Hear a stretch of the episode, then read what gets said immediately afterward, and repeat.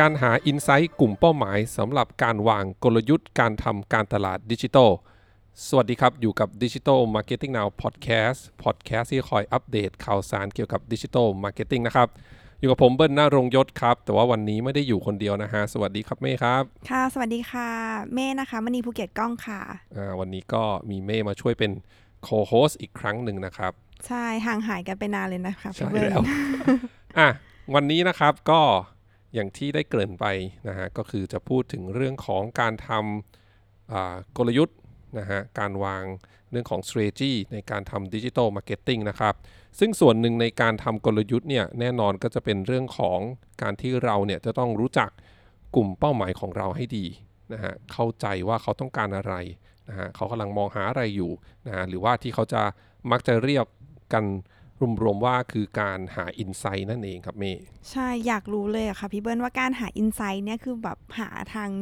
จากไหนบ้างอะคะแบบมีวิธีไหนบ้าง โอเคอะวันนี้ก็เลยจะมี 3 ข้อมาฝากกันนะฮะวิธีการที่เราจะสามารถหาอินไซต์ของกลุ่มเป้าหมายได้นะครับวิธีแรกสุดนะฮะก็คือการใช้ตอนนี้ครับปัจจุบันก็คือเรื่องของ Marketing Technology เนาะหรือเรียกสั้นๆว่า MarTech นะครับก็การใช้เรื่องของ Social Listening นะ พวก tool ต่างๆเหล่าเนี้ยค่ะในการที่จะสามารถเก็บ Sentiment เก็บ Keyword เวลาที่กลุ่มเป้าหมายพูดถึงแบรนด์ของเรา หรือว่าสินค้าของเราในโซเชียลมีเดียได้นะฮะหรืออีกอันหนึ่งที่จะใช้ร่วมกันนะฮะ ก็จะเป็นเรื่องของอย่างเช่น Google Trend แบบเนี้ยค่ะนะฮะ Search Trend ว่าดูว่าเอ้ย keyword ที่เราต้องการจะหา Insight เนี่ยนะครับ มันมีกลุ่มเป้าหมายอะพูดถึงมากน้อยอย่างไรในช่วงระยะเวลาที่เรากำหนดไว้ เช่นอ่าย้อนหลัง 3 เดือนที่ผ่านมาแบบเนี้ยมีคนพูดถึงสินค้าตัวนี้ แบรนด์คู่แข่งนี้อ่าเทียบกับแบรนด์เรา หรือว่าจะเป็นเรื่องของหมวดหมู่สินค้าหรือบริการที่เราอยู่ก็ได้นะฮะอืมอ่าอันนี้คือเรื่องของ Google Trend หรือ Search Trend นะเนาะค่ะแต่ว่าไอ้เมื่อกี้กลับไปเรื่องของ social listening นะครับก็แต่เนี้ยมันต้องต้องเรียนตรงๆว่ามันก็ต้องใช้มีค่าใช้จ่ายในการที่เราจะต้องจ่ายค่าบริการให้กับพวกซอฟต์แวร์เหล่านั้นนะครับ มีมีตัวอย่างไหมคะ เช่นโอ้เยอะเลยหมายถึงว่ายี่ห้ออะไรบ้างใช่ไหมใช่อ่าที่ดังๆก็จะมีเช่นแสนรู้นะฮะไวไซต์อ่าอันเนี่ยฮะอันนี่ก็จะดังหน่อยนะครับ ก็จะมีจริงๆในตลาดมีมากมายเลย แล้วก็มีหลากหลายราคาพอสมควร ลอง search ดูได้ฮะ social listening ซอฟต์แวร์นะฮะแล้วแล้วเหมือนว่าใครเหมาะกับการใช้ social listening อะค่ะพี่อ่าเบิ้ลจริง ๆ ต้องเรียนแบบนี้ว่าการใช้พวก social listening เนี่ย มันมีค่าใช้จ่ายก็จริงนะฮะ แต่ว่าถ้าเกิดว่าเทียบราคาจริง ๆ ถ้าเกิดเราต้องไปจ้างบริษัท research หรือว่าต้องไปการทำเรื่องของโฟกัสก r ุ u p มาอินเทอร์วิวกันอย่างเงี้ย จริง ๆ แล้วการใช้ social listening อะก็จะราคาจะย่อมเยาวกว่านะ แต่แต่อันนี่ที่สำคัญคือไอข้อมูลที่เราเก็บจากพวก social listening จาก Google Trend พวกเนี้ยมันเป็นข้อมูลข้อมูลดิบอะค่ะ คือเป็นข้อมูลที่เราจะต้องเอามาวิเคราะห์อืม เอามาทำการบ้านต่อนะฮะเอามา analyze ต่อ เพื่อจะได้ออกมาเป็นเหมือน key summary ที่เราสามารถเอาไปวางกลยุทธ์ต่อได้นะครับ อืม ค่ะ อ่า อันนี้ก็วิธีแรกนะฮะในการที่จะหา insight กลุ่มเป้าหมายนะฮะในการใช้ social listening นะฮะ หรือว่าพวก Google Trend นะครับ อืม โอเค เดี๋ยวไม่ทำหน้าดูงง ไม่เดี๋ยวไม่ขงยางยกำลังคิดเออคิดอยู่อะไรอย่างนี้โอเคก็คือว่าแต่ว่าเหมือนจริงๆ ถ้าถ้าเหมือนคนที่แบบว่าเริ่มอะไรอย่างงี้ใช่ไหมก็คือแนะนำว่าลองใช้อันที่มันไม่มีแบบค่าใช้จ่ายก่อนโอเคถูกไหมใช่อย่างเช่นแบบเหมือน Google Trend ที่พี่เบิ้ลบอกอืมอะไรอย่างงี้อืมแล้วก็เหมือนถ้าใน Google Ad มันก็จะมีแบบพวก Keyword Planner ที่มันเออสามารถดีจะดี search ได้ แล้วครับก็ดูว่า keyword นี้มี volume การ search เท่าไหร่อะไรอย่างงี้อืมแล้วก็เหมือน forecast ได้ว่ามันจะมีคำแบบ keyword ไหนๆที่แบบจะ suggest ให้สำหรับการซื้อ ad ด้วยอ่าฮะใช่เพื่ออันนี้เพื่อจะดูว่า ตอนนั้นเนี่ยลูกค้าน่าจะมีความสนใจเรื่องนั้นหรือเปล่าถูกไหมใช่แล้วก็มีใช่คำ keyword ที่เกี่ยวข้องอะไรแบบนี้ถูกค่ะเนาะอ่าใช่ถูกเมื่อกี้ลืมย้ำไป อย่างพวก Google Trend หรือ Keyword Planner พวกเนี้ยไม่มีค่าใช้จ่ายใช่อ่าสามารถทำได้ค่ะอีกอันหนึงที่ทำได้ไหนๆเมย์พูดถึงเรื่องไอ้ tool ที่มันใช้ได้ฟรีละจริง ๆ อะไอ้ตัว Twitter Trend เนี่ย ก็เป็นอีกอันหนึงที่สามารถทำได้นะ อันนี้ว่ากรณีว่าเราอยากจะเล่นเรื่อง content ที่เป็น real time content ที่เป็นกระแสอยู่อะ เออเราสามารถที่แท็กเร็วๆใช่ไหมใช่คะเราสามารถจะไปดูได้ว่าเทรนด์ Thailand เทรนด์นะวันนั้นๆนะครับเขากำลังพูดเรื่องอะไรอยู่อ่าแต่นี้ต้องกลับไปเรื่องของ posi- positioning ของแบรนด์ของเราแล้วแหละว่ามันจะเหมาะกับการเล่นพวก real time content ตามกระแสนี่ได้มากน้อยแค่ไหนอะไรเงี้ยใช่ก็ต้องเหมือนเลือกให้เหมาะสมด้วย ใช่ค่ะนะครับโอเค นี่เป็นวิธีแรกนะฮะในการหา Insight กลุ่มเป้าหมายนะครับ การใช้พวก Social Listening Tool นะฮะหรือว่าเนี่ยครับพวก Search Trend Google Trend นะ เป็น tool ที่ Google ก็เปิดให้ใช้ฟรีค่ะสามารถทำได้นะครับ อย่างที่สองฮะก็คือการทำออนไลน์เซอร์เวยอืมอ่าคือทำแบบสอบถามนั่นแหละ แต่ว่าแทนที่จะเป็นสมัยก่อนที่ไปแจกนะแล้วก็ให้เขากรอกกลับมาอะไรเงี้ยใช่อันนี้ก็คือทำเป็นออนไลน์เลย อันนี้เอาจริงแล้วเนี่ยในการที่เรา develop ไอตัว survey เนี่ยจริงๆไม่แทบไม่มีค่าใช้จ่ายเลยนะครับ ค่ะอ่าถ้าไม่รวมเรื่องของอาคนที่ต้องมาทำนะค่ะ เพราะว่าเราสามารถที่จะใช้ตัว Google Form ได้เลยใช่อันี้ก็ใช้ฟรีง่ายมากเออสมัคร Gmail ก็ทำได้เลยใช่นะคค่ะรับ อันนี้เนี่ยออนไลน์เซอร์เวยนะฮะเราก็สามารถที่จะใส่นะคำถามได้เลยว่าเราอยากรู้เรื่องอะไรนะฮะแน่ตอนเบื้องต้นก็อาจจะเป็นเรื่องของข้อมูลอาอายุเพศที่อยู่รายได้อะไรพวกนี้ก่อนนะฮะอ่าข้อมูลเกี่ยวกับครอบครัวเขาไหมอะไรอย่างนี้นะฮะ แล้วก็จะเป็นข้อมูลที่ลงลึกละก็ขึ้นอยู่กับว่าเราจะถามเรื่องสินค้าหรือบริการอะไรอืมอ่าเช่นเราอาจจะเป็นสินค้าสุขภาพค่ะอาจจะถามว่าตอนนี้ปัจจุบันคุณอ่าซื้อสินค้าที่เป็นอาอาหารเพื่อสุขภาพไหมอ่าซื้อบ่อยแค่ไหน ซื้อหมวดหมู่อะไรบ้างอะไรพวกเป็นเนี้ยแบบฮะคำถามเชิงแบบพฤติกรรมมากขึ้นอะไรอย่างใช่เงี้ยใช่ให้มันเกี่ยวข้องกับสินค้าหรือบริการที่เรากำลังจะหาข้อมูลอยู่ค่ะนะครับ อันนี้เนี่ยถ้าให้แนะนำเนี่ยอย่างน้อยๆเลยอะต้องมีคนกรอก survey กลับมาเนี่ยประมาณ 200อืมอืมถึงเป็นตัวเลขที่เราจะได้ข้อมูลที่ค่อนข้างเยอะพออะมากพอที่จะมาวิเคราะห์ต่อ ใช่ใช่อืมทีนี้การถามกลับไปการหาคน 200 คนมาตอบ survey นี่ยากไหมอะเมย์ออนไลน์ surveyคือก็ จริงๆก็แล้วแต่ถ้าสมมติถ้าแบบว่าไม่คิดอะไรมาก ไม่ว่ามันก็ไม่ยากนะ ก็คือส่งให้ทุกคนที่รู้จักแล้วก็ให้ส่งส่งส่งต่อกันอะไรอย่างเงี้ยค่ะโอเค อันนั้นถ้าเป็นสินค้าแมสหน่อยที่แบบทุกคนใช่ใช้เนาะแต่ถ้าเกิดเป็นสินค้าที่มันค่อนข้าง มีกลุ่มเป้าหมายชัดเจนอ่าอ่าเช่นอ่าคุณต้องเป็นคุณแม่ที่มีน้องอายุเท่านี้ถึงเท่านี้อะศูนย์ถึงสามเดือนอย่างงี้อะศูนย์ถึงสามปีแบบเนี้ยก็มัจะนก็เริ่มยากมันก็ต้องหาเป็นคุณแม่ละที่จะมากรอกใช่ดังนั้นในในกลุ่มอ่า วง social network ของเราอาจจะไม่มีคุณแม่เยอะขนาดนั้นถูกอะอย่างเมย์อาจจะไม่มีแบบเนี้ยถูกไหมใช่มันก็อาจจะไม่สามารถจะหา sample size ขนาด 200 คนได้พออะไรเงี้ย แล้วอย่างงี้ต้องทำไงอะคะพี่โอ้เบิร์อันนนี้ก็จริง ๆ นะ อันนี้มันก็มีความยากระดับหนึ่ง แต่ว่าขั้นต่ำก็คือควรที่จะสองร้อยอะถ้าถ้าถามถ้าถามพี่ใช่ ถ้าถามผมว่า 200 เนี่ย จริง ๆ เป็นเป็นจำนวนที่มันเยอะพอที่จะเอามาทำอ่าการวิเคราะห์ต่ออแล้วมันจะเห็น มันจะเห็นเทรนด์พฤติกรรมอะฮะค่ะคือจริงๆน้อยกว่านั้นก็ได้แหละ อาจจะร้อยคน 50 คนก็ได้แหละถ้ากรณีว่าแบบสินค้ามันอาจจะกลุ่มอาจจะแคบหน่อยอะไรเงี้ยอ่าแต่ถ้าให้แนะนำถ้า 200 มันก็เป็นตัวเลขที่เอ่อผมมองว่า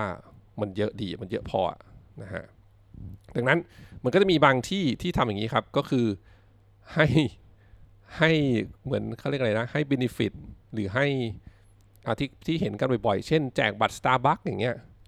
สำหรับทุกอ๋อท่านที่เข้ามากรอก อันนี้กรณีว่าโอเคถ้าถ้ามีงบพอนะ ค่ะ แต่ว่าบางทีก็อาจจะเป็นบอกว่ามากรอกแล้วสุ่ม 10 คนจะได้ของรางวัลแบบเนี้ยให้ช่วยมากรอกข้อมูลหน่อย อืมเออ แล้วมันก็จะมีอีกอย่างหนึ่งคือเราจะรู้ได้ไงว่าคนที่เขากรอกเป็นแบบคุณแม่อายุใช่เท่าไหม นี้ตามที่เราแบบอยากได้จริงๆอะอันนั่นแหละ ก็อันคืนี้ก็อันเนี้ยแหละก็เป็นเป็นข้อเสียของการทำออนไลน์ survey คือเราก็ไม่สามารถที่จะสกรีนได้ทั้งหมดนะครับ อืมแต่ถ้าค่ะถามผมผมมองว่าอะถ้าเทียบกันถ้าเป็น social listening อะ เมื่อกี้ข้อแรกถูกไหมมันเป็นค่ะข้อมูลที่คนพูดไว้อยู่แล้วอืมในออนไลน์เราก็ต้องค่ะไปหาวิธีจับมาขึ้นอยู่กับคีย์เวิร์ดที่เราเลือกนะฮะคีย์เวิร์ดที่เรา include คีย์เวิร์ดที่เรา exclude อะไรพวกนี้ แต่พอมันเป็นพวกออนไลน์ survey อะถ้าเป็นกลุ่มที่เราพอจะรู้จักอยู่ในแวดวง networking ของเราเนี่ย เราอาจจะหากลุ่มที่ค่อนข้างมีคุณภาพพออเอออาจจะช่วยหน่อย อาจจะเป็นเพื่อนเพื่อนร่วมรุ่นไหมหรือค่ะว่าหรือว่าเพื่อนในอ่ากลุ่ม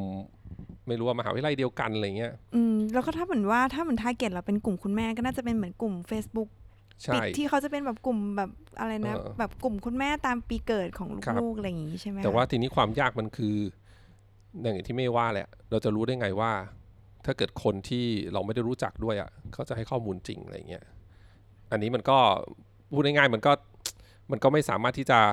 ระบุได้ร้อยเปอร์เซ็นต์นะเนาะเพราะมันเป็นการทำออนไลน์เซอร์เวยโดยเฉพาะถ้ามันไม่ได้มี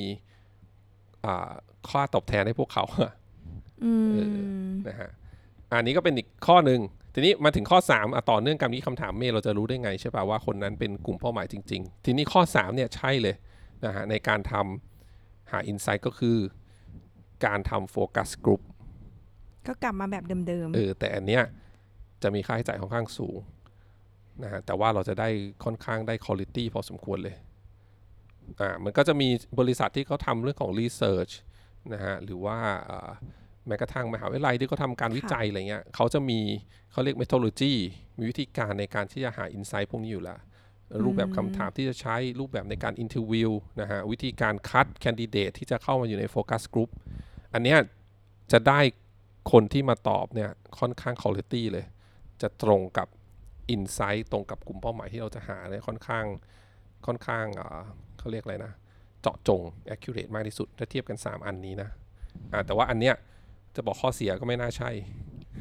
แต่มันก็คือข้อที่อาจจะอ่ามันก็มันต้องใช้เงินเยอะอะว่างั้นเถอะเออมันต้องใช้ๆเป็นสิ่งแลกเปลี่ยนละเอกันอเนาะมันสิ่งมันเป็น budget ที่ต้องค่ะใช้อะเออแต่ว่าคุณก็จะได้ได้คุณภาพของข้อมูลที่ที่สูงที่สุดอืมอ่าเนาะอันนี้ focus group อันนี้ก็ไม่ต้องอธิบายเยอะมั้งอืมเนาะก็คือการ เอาคนที่เป็นกลุ่มเป้าหมายนี่แหละมานั่งคุย interview ค่ะอ่าอันนี้ก็แล้วแต่ว่าจำนวนจะมากน้อยแค่ไหนอะไรเงี้ยแล้วมีขั้นต่ำแบบแนะนำไหมคะ ว่าควรที่จะ interview แบบขั้นต่ำควรจะกี่คนดีอะไรอย่างเงี้ยค่ะอ๋ออันนี้จริง ๆ ก็อาจจะตอบแทนไม่ได้เพราะบริษัทแต่ละที่เขาก็จะมีตัวเลขที่เขาที่เขาใช้กันอยู่เนาะแต่ว่าล่าสุดอะมันจะมีอ่าพอดีมีงานหนึ่งที่ทางทีดูเล็บเอเจนซี่ทำนะฮะ ก็ได้คุยกับอาจารย์ที่เขาทำเรื่องวิจัยพวกเนี้ยแหละครับเขาก็แนะนำว่ามีได้ตั้งแต่ 200ถึง400 เยอะใช่ไหมโฟกัสกรุ๊ปเหรอ ใช่ใช่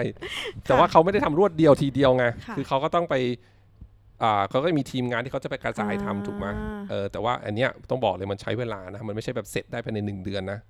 มเออออกไป interview กว่าจะไปหาคนก่อนนะฮะเชิญมา interview หรือไปพบเขาอย่างเงี้ยค่ะแต่จัดเป็นกลุ่ม section ละทีละสิบทีละยี่สิบทีละห้าอะไรอย่างงี้ใช่ปะแล้วก็จ่ายออกไปแล้วก็เอาข้อมูลมารวบรวม แล้วก็เอาข้อมูลมาวิเคราะห์อะไรเงี้ยฉะนั้นมันจะใช้เวลาพอสมควรเลยหมันรืออีเท่ากวิธีหนึ่งที่อันนี้พี่เคยเจอประสบการณ์ตัวเองเคยถูกเชิญเป็นกลุ่มเป้าหมายให้ถูกชวนไปบริษัท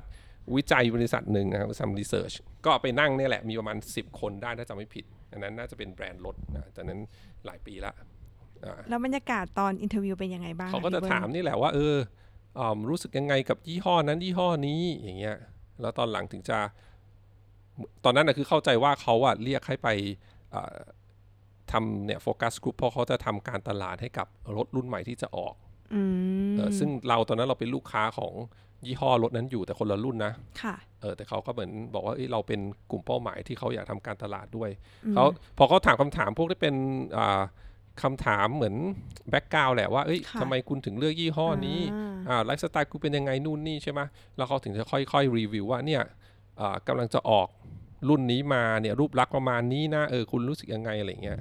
เอออันนี้พอดีมีโอกาสได้เข้าไปเป็นหนึ่งในคนที่เขาทำโฟกัสกลุ่มนะฮะก็เป็นประสบการณ์ที่ดีนะฮะอ่าแต่ก็เนี่ยแหละนะวันนี้ก็เลยมาแชร์ 3 ข้อนะครับ วิธีการที่เราจะหาอินไซต์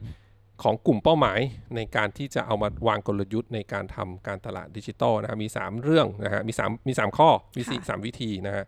หนึ่งก็คือการทำ social listening นะหรือการใช้พวก Google Trend Search Trend แล้วก็ Keyword Planner ต่างๆนะเพื่อหาเทรนด์นะว่าคนพูดถึงสินค้าบริการของเรา หรือว่าหมวดหมู่สินค้าบริการของเราอย่างไรบ้างนะในช่วงเวลาที่ผ่านมานะครับ ข้อ 2 ก็คือการทำออนไลน์เซอร์เวย์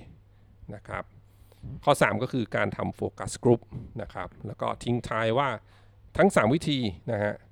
สิ่งที่สำคัญที่สุดก็คือการที่จะต้อง เอาข้อมูลเหล่านั้นมาวิเคราะห์โดยละเอียดอืมแล้วก็ทำ key summary ออกมา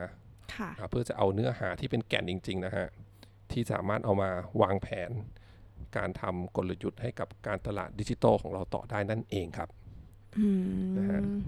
ฝากไว้เท่านี้แล้วกันสำหรับ EP นี้นะฮะ วิธีการหา Insight ให้กับกลุ่มเป้าหมายนะครับของเราใช่น่าสนใจมาก ๆ เลยค่ะพี่เบิร์นโอเค งั้นครั้งหน้าเป็นเรื่องอะไรเรามาคอยติดตามกันนะครับ เดี๋ยวครั้งหน้าจะชวนเม่มาพูดคุยกันอีก ได้เลยค่ะสำหรับวันนี้ก็ขอบคุณมากครับ สวัสดีครับ ค่ะ สวัสดีค่ะ